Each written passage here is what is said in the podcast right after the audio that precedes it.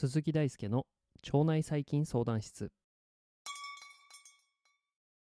毎日夜19時半に更新中。腸内細菌相談室。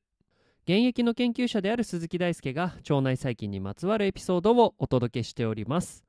今回のエピソードでは2023年の3月9日なのでも昨日の10時ですねに、えー、株式会社細菌層から発表されたニュースでウルトラトレイルランナーの宮崎喜美乃選手とアンバサダー契約を締結したニュースについてご紹介いたします。ニュースはですね PR タイムズの記事からもご確認いただけますので、えー、こちら概要欄に貼っております。ご参照ください。え、株式会社サイキンソーはですね、まあ、以前もこの腸内細菌相談室で紹介はしているんですが一般向けに腸内細菌叢の、え、検査サービスを提供する会社となっておりましてオンラインで完結する検査から医療機関で受けられる検査まで非常にさまざまなサービス展開をしているというのが特徴となっております。細菌層は腸内細菌層とあとはアスリートの運動パフォーマンスに今回着目してですね腸内細菌層のモニタリングであったりとかシミュレーションそして運動パフォーマンスの予測を行うことで今回この宮崎選手のアスリート活動をバックアップしていくということでした。またですね得られた知見は腸内細菌層と運動の関係を明らかにすることにつながると期待されております。ではですねウルトラトレイルランとはそもそもどのような競技なのかそして宮崎選手はどのような選手なのかアスリートにおける、まあ、腸内細菌層のモニタリングのまた未来展望なんかについても今回はお話ししていきたいと思います。まずですねウルトラトレイルランとはどのような競技なのか、えー、ご説明しますと、えー、このウルトラとついてるまずトレイルランのことからお話ししていくんですが、えー、ここではトレイルランナー .jp の定義を引用します。トレイルっていうのトレイルとは、え未舗装路のことを指しています。つまり、え未舗装路を、え走るのがトレイルランニングです。未舗装路といっても様々、え林道砂利道あとは登山道などを総称したのがトレイルと考えてください、えこれらのトレイルを走って走るのが、えトレイルランニングです。一般的には通常のハイキングコースや登山コースを利用します。ということで、まあ、トレイルランニングこの競技を要約しますと舗装されていない道を走る競技となっております。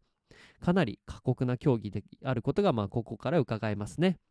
でさらにですね宮崎さんはトレイルランの中でも100マイルの長さを走るウルトラトレイルラン長さにして約160キロほど160キロほどらしいですがさまざまなですね大会で顕著な成績を残されてきたトップアスリートの方です。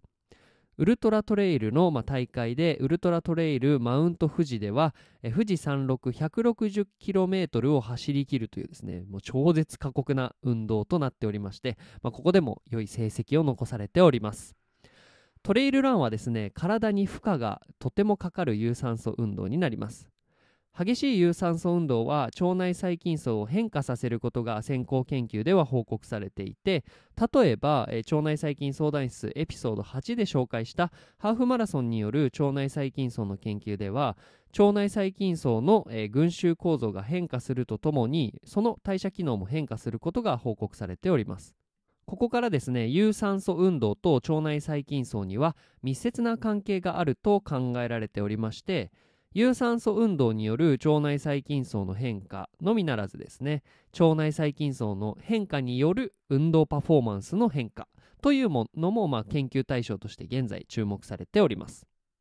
今回ですねマイキンソーとアンバサダー契約を締結した宮崎選手はですね一体どのような人物なのか続いてお話ししていきます。まあ、ここからはですね宮崎選手のホームページを参考にしてお話ししていきますが、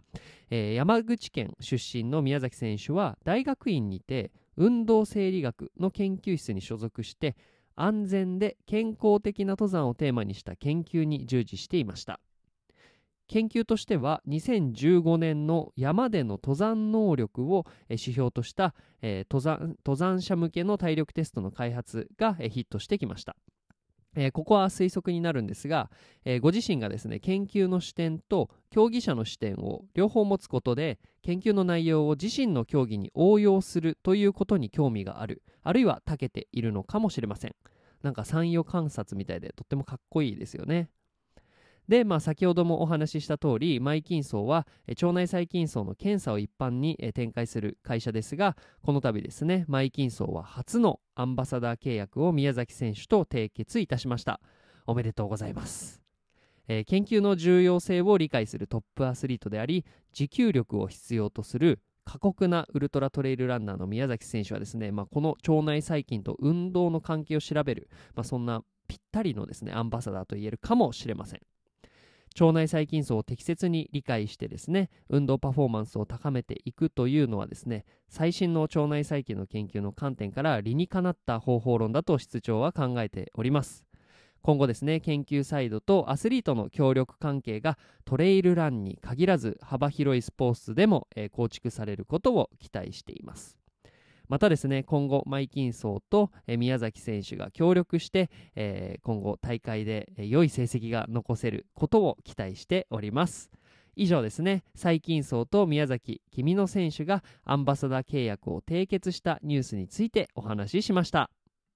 腸内細菌相談室は腸内細菌についてわからないことがあるあなたのために存在します。